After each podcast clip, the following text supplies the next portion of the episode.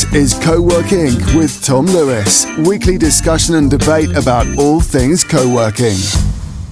Hello and welcome to the Co-work Inc. podcast uh, with me, Tom Lewis. Uh, I'm the founder and operator of the Guild Hub uh, in Bath here in the UK. Um, and continuing the series of podcasts. Uh, this week, I am talking about interiors, hub interiors, co working interiors. Um, and it's a quite a topic close to our hearts here right now at the Guild as we just celebrated our third birthday. We thought we'd have a bit of a program of refurbishment, and we have been slowly designing and executing a refurb program in our diner area. Uh, we're about to start on our breakout area and then our main co-working space, the engine room. Um, for a couple of reasons, really. One is that we're, you know, we're uh, with many more members we are finding that the original uh, fixtures and fittings are starting to get worn. Also, uh, with an increase in members, we need an increase in capacity for things like lunchtime. So we've been a bit more clever with our the layout of our diner. Um, and also, we've realised over the time how we want to demarcate our areas in a slightly different way than we did when we opened up. So it's partly development and progress that's led to us uh, having a refresh. And finally, I think um, probably most pertinently for um, any other operators out there that people will understand is we've had to work out, we've had a, I wouldn't say a crisis of identity, but we've had a, um, real discussion in house about whether we are a workspace or whether we are a members club. And I know a lot of people will say it's the community stupid, it's all about the community. And I know that, but we were, to some people, we were more about work, and to some people, we were more about uh, networking and meeting people. So, and both of those are important in the community. So we have, as a community, we have decided that our focus is on us as a membership space, part networking, part workspace, part social space. And with that in mind, we've started to um, provide a bit more comfort uh, for things like uh, our diner, um, our breakout space, uh, as well as our um, spaces for purely for working. So what I wanted to do today was just talk very quickly um, about five different interior areas, uh, topics of interest that uh, I've got an opinion on got opinion on most things, but this is about interiors. So, and and some of these things are things you'll find in every co-working space. If you're looking to open a co-working space, some of it's a bit frivolous. Some of it's kind of like, uh, you know, the memes of co-working, the stuff that you find in all co-working spaces. And number one is is has always been a bit of a co-working meme, and that is the famous, the infamous IKEA Expedit bookcases. There seems to be an unwritten rule that all co-working spaces need to have at least one white four by four Expedit bookcase. I'm pretty sure they've changed their name now. I've read somewhere that they've changed the name. Uh, they have shaved a millimeter uh, off the size of each segment of this bookcase uh, to save billions of forests of trees.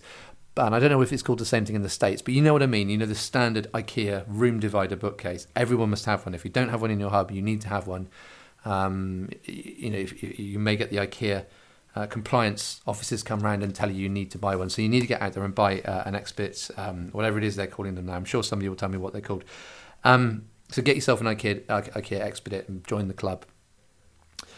So the second thing that we uh, we all know is the latest, uh, not even the latest, but when, when we opened the hub here in Bath, we had um, suspended ceilings everywhere. The building we came into is a beautiful building, as I always talk about, um, but the building, uh, the interiors were uh, what we call 19, 1970s, 1980s chic. So it was including uh, suspended ceilings. And at the time when we refurbed the building, I asked the project team who were helping me uh, and the building team that we wanted to take down the, um, the suspended ceilings to, re- to reveal the services underneath. And they were appalled. Um, the project managers at the council who were helping us with the build were appalled and puzzled. Uh, they said there's all sorts of things behind there. There's, there's uh, air conditioning and there's power and there's data and all sorts of stuff. And we did it anyway. And I had an amazing uh, electrician that helped us with the build who we're still in touch with now and still does stuff for us now. An amazing guy who, who suffers with OCD in a good way. And he, um, we, we suspended ceilings down and he made everything look incredible. All the wires parallel and perfect and all the screws in the right direction, all that kind of thing. So as we all know now, exposing these services is the thing that you do. Um, and interestingly, I, I went and met with a local estate agent, real estate guy to talk about future projects. And this is the same guy that had come to the guild before we built it, who said I was an idiot for taking the suspended ceilings down. And now I've taken him around and he says, Well, everyone's doing that. He wasn't even impressed by it. it's kind of like, so it shows you how much has changed in three years. So expose services, expose some of your services. If you're running a space that has suspended ceilings, uh, expose your services. Although I do think in maybe four or five years' time, a growth market will be replacement suspended ceiling tiles. So I'm sure that there's some entrepreneur playing the long game who's stockpiling these tiles, maybe of different types and different colours and different gradients, ready for when they either come back into fashion or when those that that did stay with suspended ceilings need to replace the odd tile here or there. Could be a seller's market, who knows? Okay, the third thing interior wise, and this is something I, I totally admit that we got wrong when we built the guild width of desk. So standard desk width, widths um, seem to be about 1600 mils, um, 1.6 meters. Um, and that's what people are used to working at in an office. They get a big desk, they put their, their monitor there, they put their PC, they put their picture of their kids, their phone. But on a in a co-working space, when people are bringing a laptop and a mobile phone, there isn't really much need for that space. The problem is if you give them that space, they expand to fit that space. And we've realised after the fact, and I say this is something I admit we got wrong when we built this space, was we the, desks we bought were too big. They were for, for traditional offices. Um, and now when we're buying desks, even for the permanent guys, we're talking 1.2 meters maximum. And that's fine. And even smaller than that for our co working desks. So we have big, long benches in our main space. And these are touchdown desks, these are hot desking desks. There's no permanent people there. And we didn't have a demarcation between the desks apart from the physical where they were bolted together. And again, that was kind of 1.6. It may have even been 1.8 meters. It was big desks, but they were bolted together. So what we did, what my colleague, my ex-colleague Tajana did, was she overnight one night she took a roll of tape, electrical tape, and she measured out one meter divisions between uh, from one end of the desk to the other end of the desk. They're four meters long, these desks.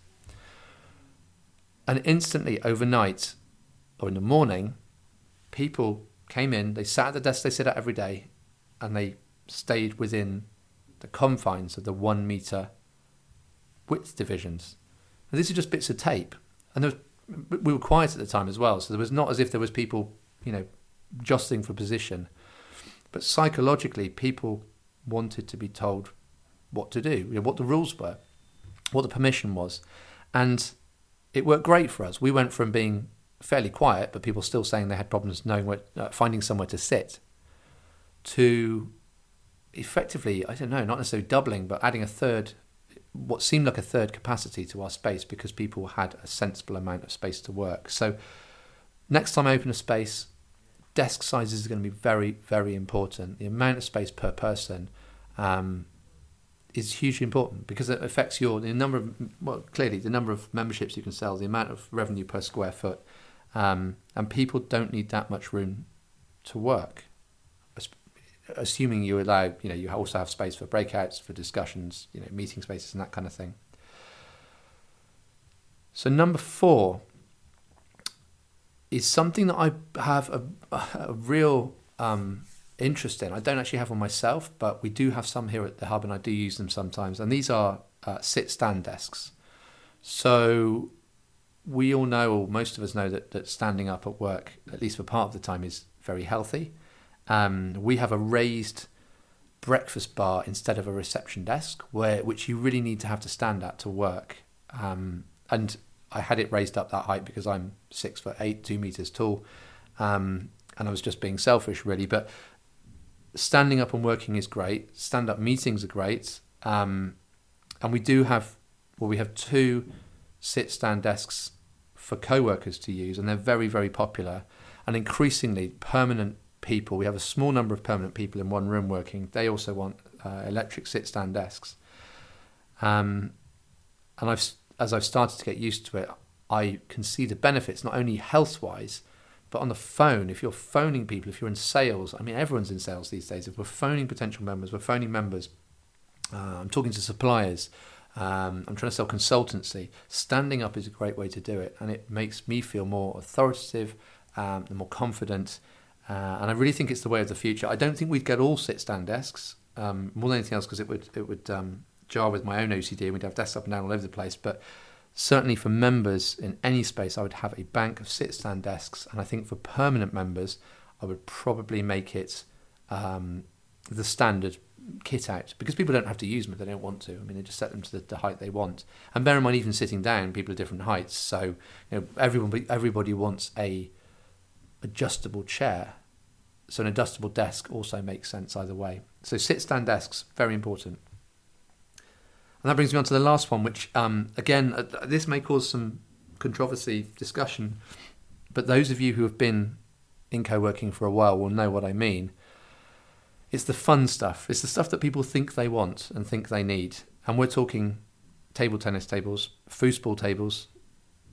I won't say pinball tables because they're great, but the stuff that takes up a footprint of your space that you got because you thought it would look cool, people would use it, it would create community, um, and which tends to just gather dust.